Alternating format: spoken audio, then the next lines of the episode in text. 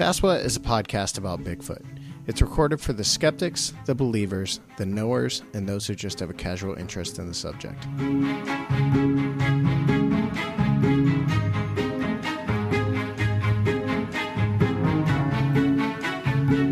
For more information, visit saswat.com.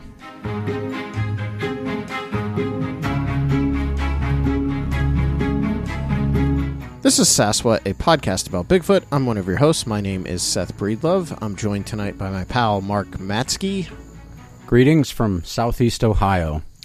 and uh, it always throws me off when you don't have a clever catchphrase.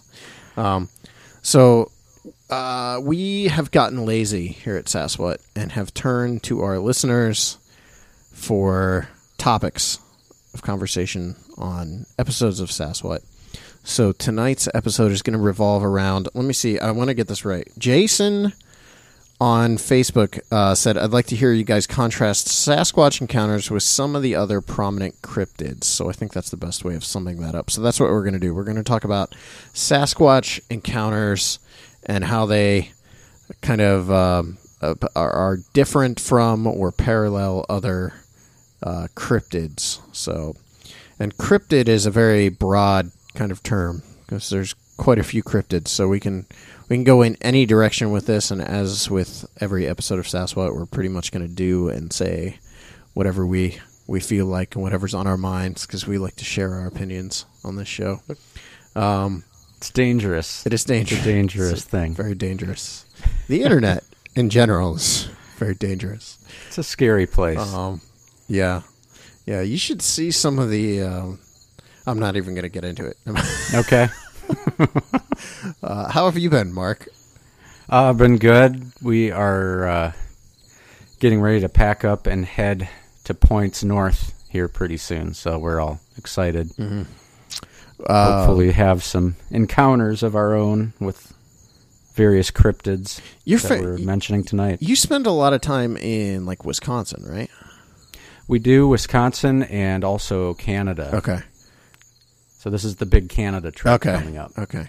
So, have I know we've talked about it because we talked about it on this very show before, but like, have you had any very unusual incidents happen when you were in Canada? Not there, but uh, in the lore of the area that we go to, it is actually between 1913 and ni- 1930. There were uh, lake monster reports Wow. in the lake that we frequent. So that's pretty cool. It was sort of a classic uh, serpent body with the horse head, and uh, the the folks who sort of track that thing said that the stories went away with the advent of the outboard motor. So I always thought that was kind of a cool sort of uh, segue moment. You know, as soon as those showed up, evidently it split, or you know, who knows what, Right. swum down to the deeper depths of the lake. Which uh, do you want to divulge? Which lake this was? Oh, sure. It's um, Lac Blue Sea in Quebec. Or in English, it sounds a lot less impressive. It's Lake Blue Sea. Oh yeah, forget forget that. um, so wouldn't it be crazy if there's like tunnels connecting all these lakes, and that's that's the real That's his escape that's the real story. Yeah. it's like Loch Ness monster is actually swimming through these tunnels that somehow connect Mhm. Canada to Scotland, and oh, that'd be that'd be fantastic. Yeah, it's great. This is my next movie.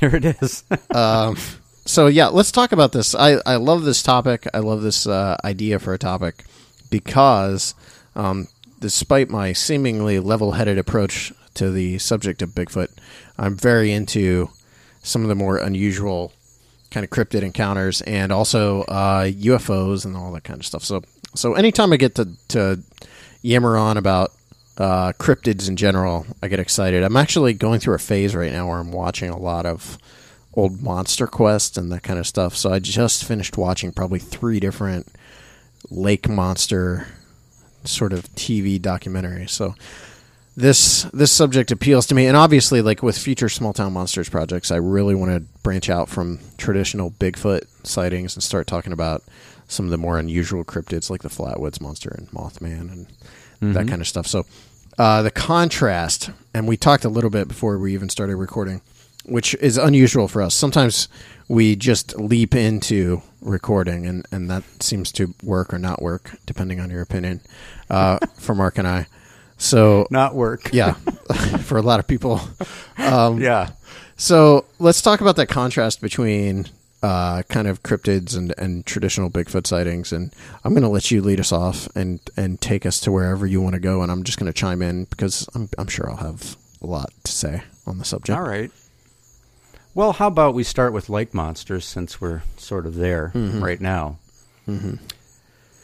Contrasting lake monsters and Bigfoot, well, I think maybe the obvious contrast is that a lake monster has a lot better chance of being concealed, um, a much more vast area in which to hide than a Bigfoot would, and uh, that would be, you know, the lead off there is just the, uh, uh, you know, whatever cover is provided by forest. I mean, that's multiplied by uh, water cover, and you know the the aforementioned tunnels and connecting uh, areas uh, between larger bodies of water.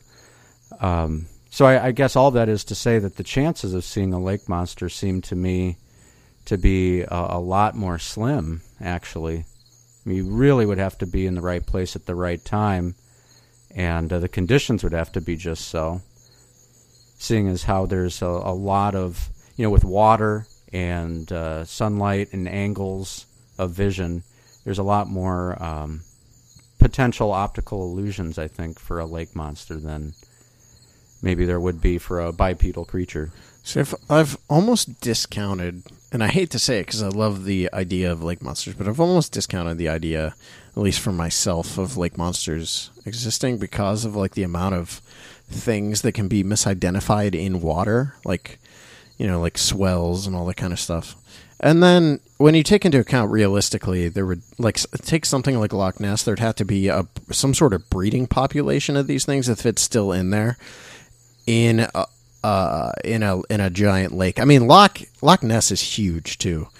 It's- it can't like I looked it up on Google Earth, and I've done that a couple times, but I don't have figures in front of me. It's massive, like it's huge. So what you're saying is true, but I also think about like there there'd have to be some sort of breeding population, and you're telling me like at some point one of these things didn't float dead to the surface, or one of them wasn't seen in the hundreds of expeditions that have been, you know, undertaken of the lock to find one.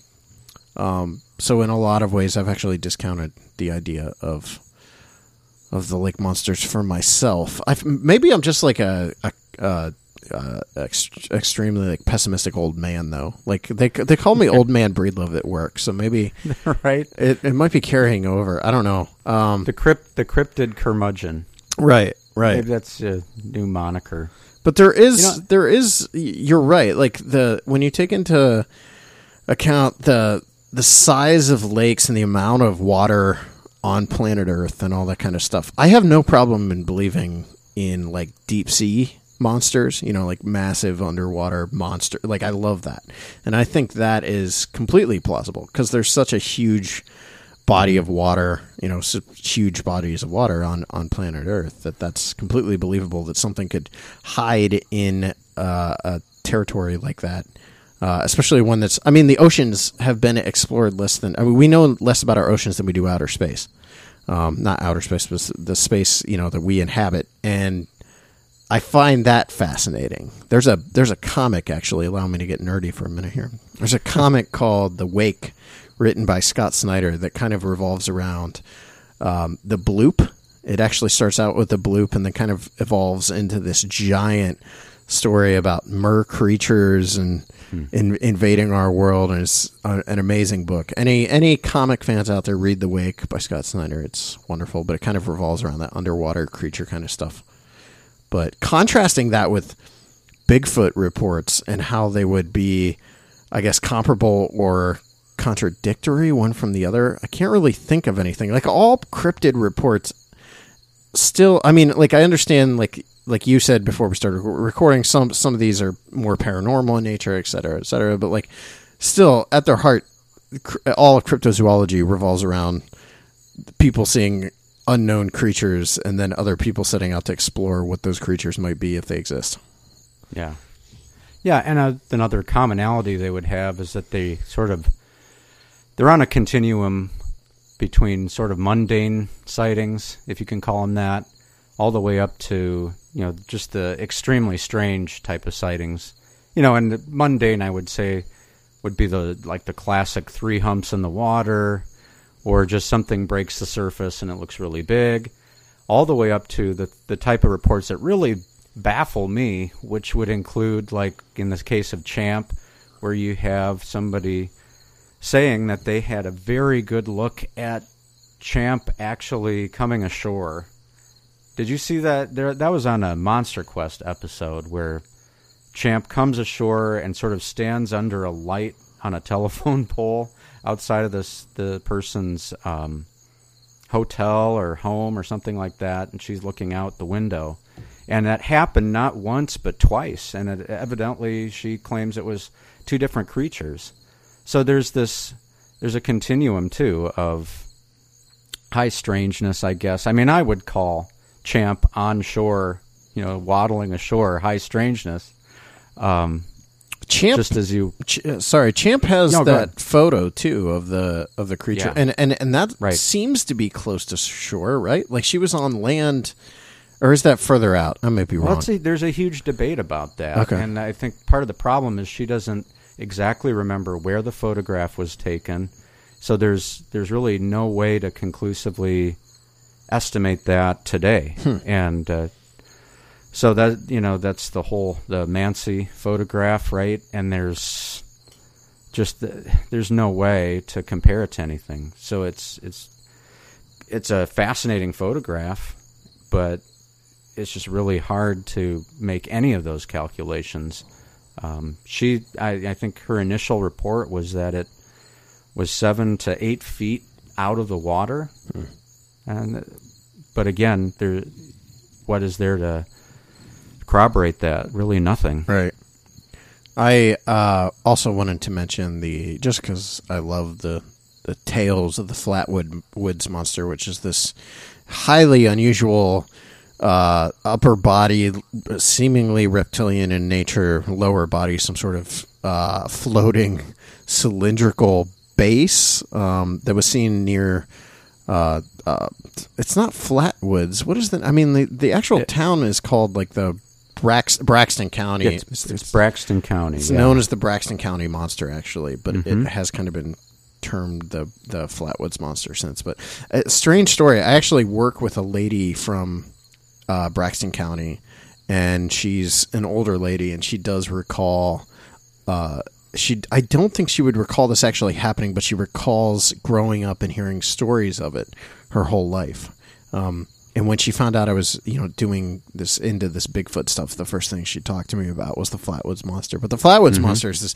I mean, you want to cr- contrast in like Bigfoot stories. I'm sure there's Bigfoot stories like this, um, but this is like the most bizarre story where it's this insane kind of possibly. There's a UFO connection here too because there were strange lights seen, and then they found this unusual creature. But it approached. I mean, how many? It's like seven people that it approached, and right. and it, it kind of a lot of kids, wasn't it? Right. A lot of children. it I think it was the- like five kids and then two older people or something like that. I just Mhm. was doing some reading on this, but but it does contrast the Bigfoot reports because it became this.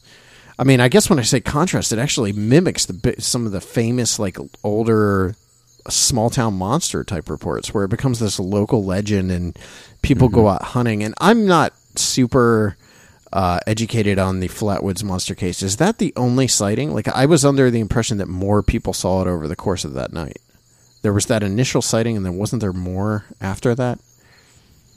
You know, I, I have to say I'm not sure. Yeah. I always, in my mind, I think it that was the major sighting. Right. There may have been some other um, lights in the sky reports, but I don't know that the creature was seen by more than one group. Mm-hmm. Um, and what was there some type of gas or something that? Yeah, supposedly like it approached them emitting this gas, gas, you know, and I think it made some of them sick. Um, possibly even they, someone might have died eventually from it, or something like that. There's some really odd things connected with this case, and obviously, uh, that area of West Virginia is associated with odd kind of. I mean, even Bigfoot, you know, reports in that because that's not that far from Pennsylvania, which is home of the silent invasion um, and all that stuff. So it's it's maybe. I often wonder if this, and this is a, this is a bit of a leap, but I often wonder if that that these kind of stories aren't somehow attributed to just like local military people having a laugh at, mm-hmm. at like the locals' expense. Sure. Well, that has to cross your mind, I mm-hmm. think, at some point. Right. I think again the you're right in that Braxton County has embraced this today.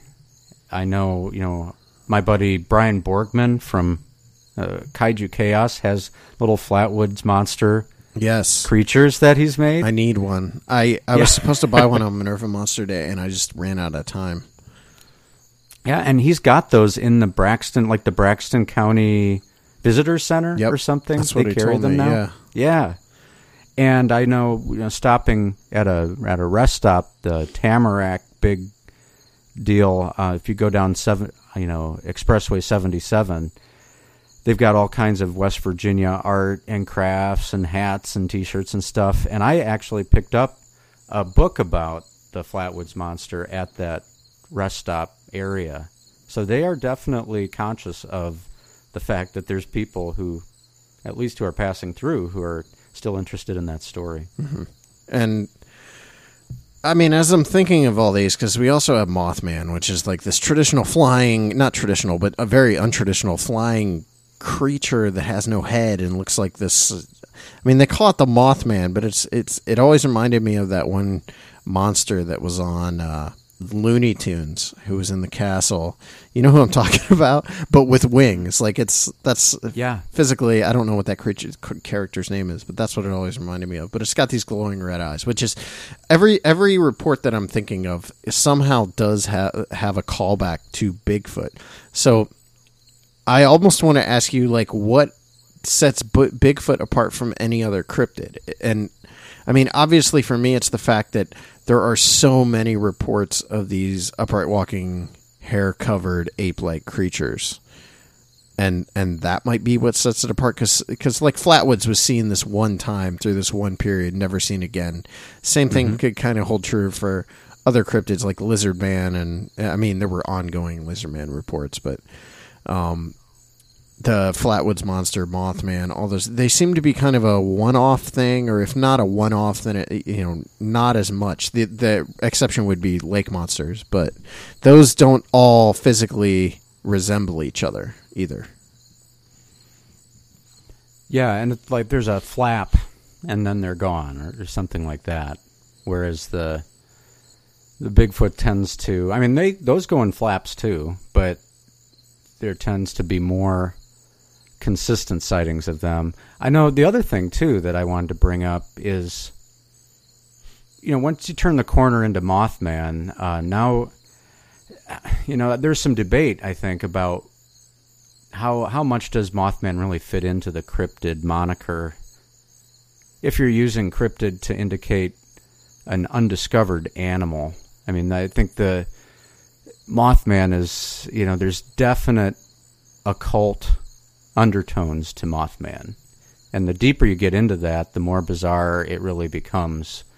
To where Mothman is seen by some as sort of a a harbinger of some terrible event that's about to happen. In the case of Point Pleasant, it was the Silver Bridge collapse and other things of of that nature. Um, the same could be said for uh, Dogman, where you know a lot of the reports that are taken and the theories that are bandied about with Dogman seem to have a lot more to do with paranormal or uh, supernatural, occult, if you will, uh, that, that there's a connection there because when people seem to see Dogman, there's a sense of menace with that, or they're seen in graveyards, you know, trying to dig stuff up and uttering weird sounds that almost sound like speech.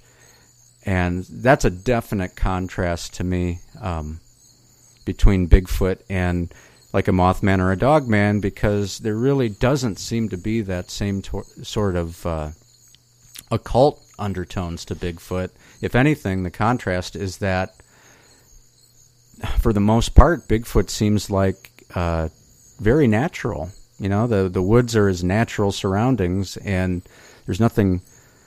Although you don't expect to see him uh, as a human being, there there doesn't seem to be anything weird about the fact that he's there in the woods. Uh, it seems like uh, sort of an obvious fit. Right. Whereas a giant f- flying moth creature uh, in the middle of a small uh, American rural town, it's a little little Yeah. bizarre. And it's Yeah. again, it's to me, it's always been the fact that these Bigfoot type reports are so there's there's just this general ongoing nature of them, whether it would be physical traits or or actions or whatever. I mean, like there's just so many things about these sightings that carry over from one to the next. I mean, I'm not gonna I'm not gonna try to make it something it isn't because there are things that don't line up. You know, one guy says he sees a Bigfoot uh, hiding behind a tree, and another guy's talking about a Bigfoot, you know, running at him or something like that. And you've got this contrast of like, is it an elusive creature or is it, you know, a, a violent, you know, that kind of thing. Um, and, and in fact, like that sort of thing is why I find the extremely violent Bigfoot reports so ridiculous. And I know we talked about this on the aggressive Bigfoot encounter episode, but like the idea of Bigfoots that are evil and chasing people down and murdering them in the woods does not make sense to me. How does that creature stay hidden? Um, so I don't know. Uh, but yeah, I, I totally agree. And the the the physical traits, um, y- you know, when you when you look at reports of when you look at reports of like I was saying lake monsters, lake monsters are so there there do seem to be specific types, but there's still so many different types. Like there's sometimes they have scales. Some people claim they see fur, like the you know like the almost like a horse, like a swimming horse. I've actually heard that description with fur. Right. And you've they've got the the um what do you call those the the not scales but the triangular kind of humps pointing off the the back. I mean, I guess that would be scales, but you know Scales what I mean. are yeah. if only our if only our dorsal listeners right if only our listeners could see me just waving my hands around right now as I'm trying to verbalize this. But there's there's this uh, uh, uh, all the reports seem to be so different. You know, you've got the snake type underwater creatures, and Mm-hmm. you know, there's they're coming up on land or they're not coming up on land. Or- yeah, and that would seem to argue t- for you know uh, misidentification maybe Mm-hmm. of existing things or unusually large fish or, or just the the disparity of them. It's a great point. Is that you have everything from something that could be mam, you know, could be a mammal, Mm-hmm. or it could be a real big fish, or an eel of some sort that have just grown to large proportions. So there really is no uniform lake monster per se, and uh, you know, I think some of the better books on the subject have acknowledged that point um, that you're not, you know, it's not as if the plesiosaur hypothesis is is going to hold in every case. It just doesn't. It's more complex of a picture than that. The champ sightings seem to be like it seems like the physical description of champ seems to be co- like a, a common trait. Like everyone kind of describes it similar, right? Am I wrong about that one? no, that's correct. And I guess Ogopogo Yeah. Pogo would be too, because Ogopogo is always described as the serpentine, serpent-like creature. You know, massive humps, kind of going through the water.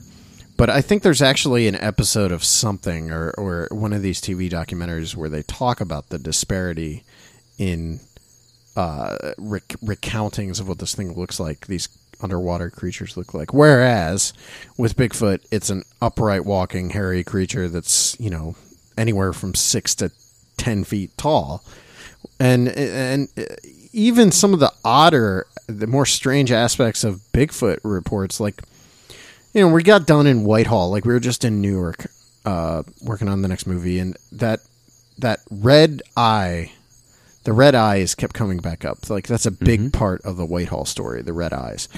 And Brian talked to us about it, and you know the other witnesses talked to about it.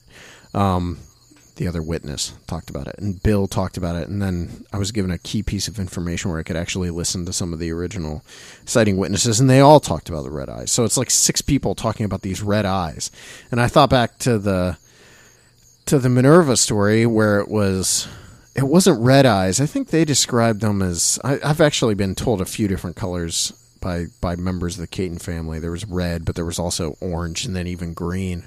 Um, But that kind of glowing eye thing that seems to run across so many reports, and I, I always think to uh, to um, the uh, Bi- the Bigfoot show where Scott Herriott talked about his sighting in the Klamath Falls area, and he talked about how the eyes uh, glowed almost like an exit sign in a movie theater. I think was how he described it. And I've heard other people use that same description, and I know it wasn't someone who would be aware. I, I or at least I think it's not someone who would be aware of that description having been used before. Mm-hmm. You know, where, whereas you have a plethora of cryptids being described in a thousand different ways. You know, the I mean, chupacabra would be this perfect example where it's this this probably chupacabra.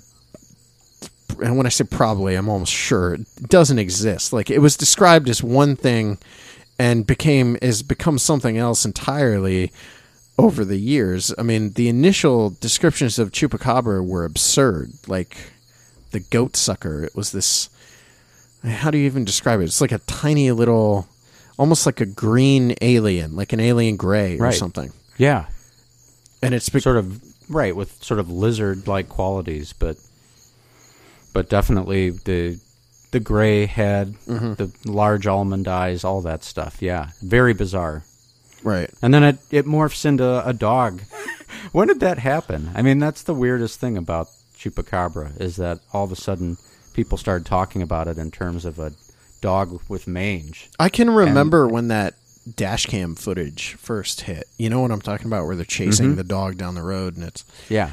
and and suddenly that was a chupacabra. I mean, that is such a letdown to go from an alien gray looking creature to uh, a dog with mange. Exactly. Yeah, there's no comparison. Yeah. So, what does that say? T- I mean, to you, what does that say about? I mean, and I'm and I'm asking you realistically here. Like, thro- put a, let's put aside our our romanticism for the subject of cryptozoology. What does that say about cryptozoology in general? Other cryptids.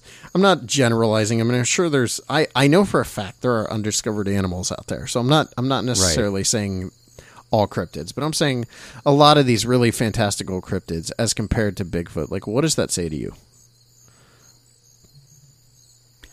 One thing I wanted to bring up in relation to that is it seems like in the case of other cryptids, there are very, maybe not very compelling, but somewhat compelling natural explanations for them. Um, in the case of lake monsters, you know, I already mentioned some of those. Uh, could be an otter, it could be an eel, it could be a sturgeon. You know, large proportions, unusual, sure, uh, but natural. Um, in the case of Mothman, and I don't necessarily buy this argument, but when that flap began, you know, there were uh, biologists saying that it was probably a sandhill crane, or you know, they saw a, an extra large owl over their car and got spooked. Um, but it just seems to me that when you when that falls then to Bigfoot, there's a struggle then to say, you know, well, it was just a misidentification of a known animal. Uh, uh, there's just not a whole lot that looks like a hairy bipedal human. You know, I think everybody has seen at least film footage of a bear standing on its hind legs, and that is scary and startling, but it doesn't look like what people are describing Sasquatches as. And the history. I mean, it's it's Yeah. it's not just a recent thing or a one time thing. It's a ongoing Mhm. history that's gone on for decades, Right. centuries. Yeah. So I guess that's what it suggests to me is that I don't know. I think on one hand, people are aware when there is something out of the ordinary and or it's just strange to them. And I think one of the things that we've gotten into over and over again in our conversations is the idea of perception, uh, human perception, and something that seems out of place or unusual. I've never seen this before. Um, in a person's mind, that can take on all kinds of dimensions and proportions, uh, where it, it, may in fact be a member of the the natural world, but if I've not seen it before, then my mind's going to struggle a little bit with identifying that thing. And maybe one of the things we've touched on over time is that human nature has a way of inflating that to more epic proportions. So, you know, the, the strange thing that I saw in the water uh, becomes a lake monster when in fact it's just, you know, it belongs there and it's just not something that I'm used to seeing because I'm not usually out on the water.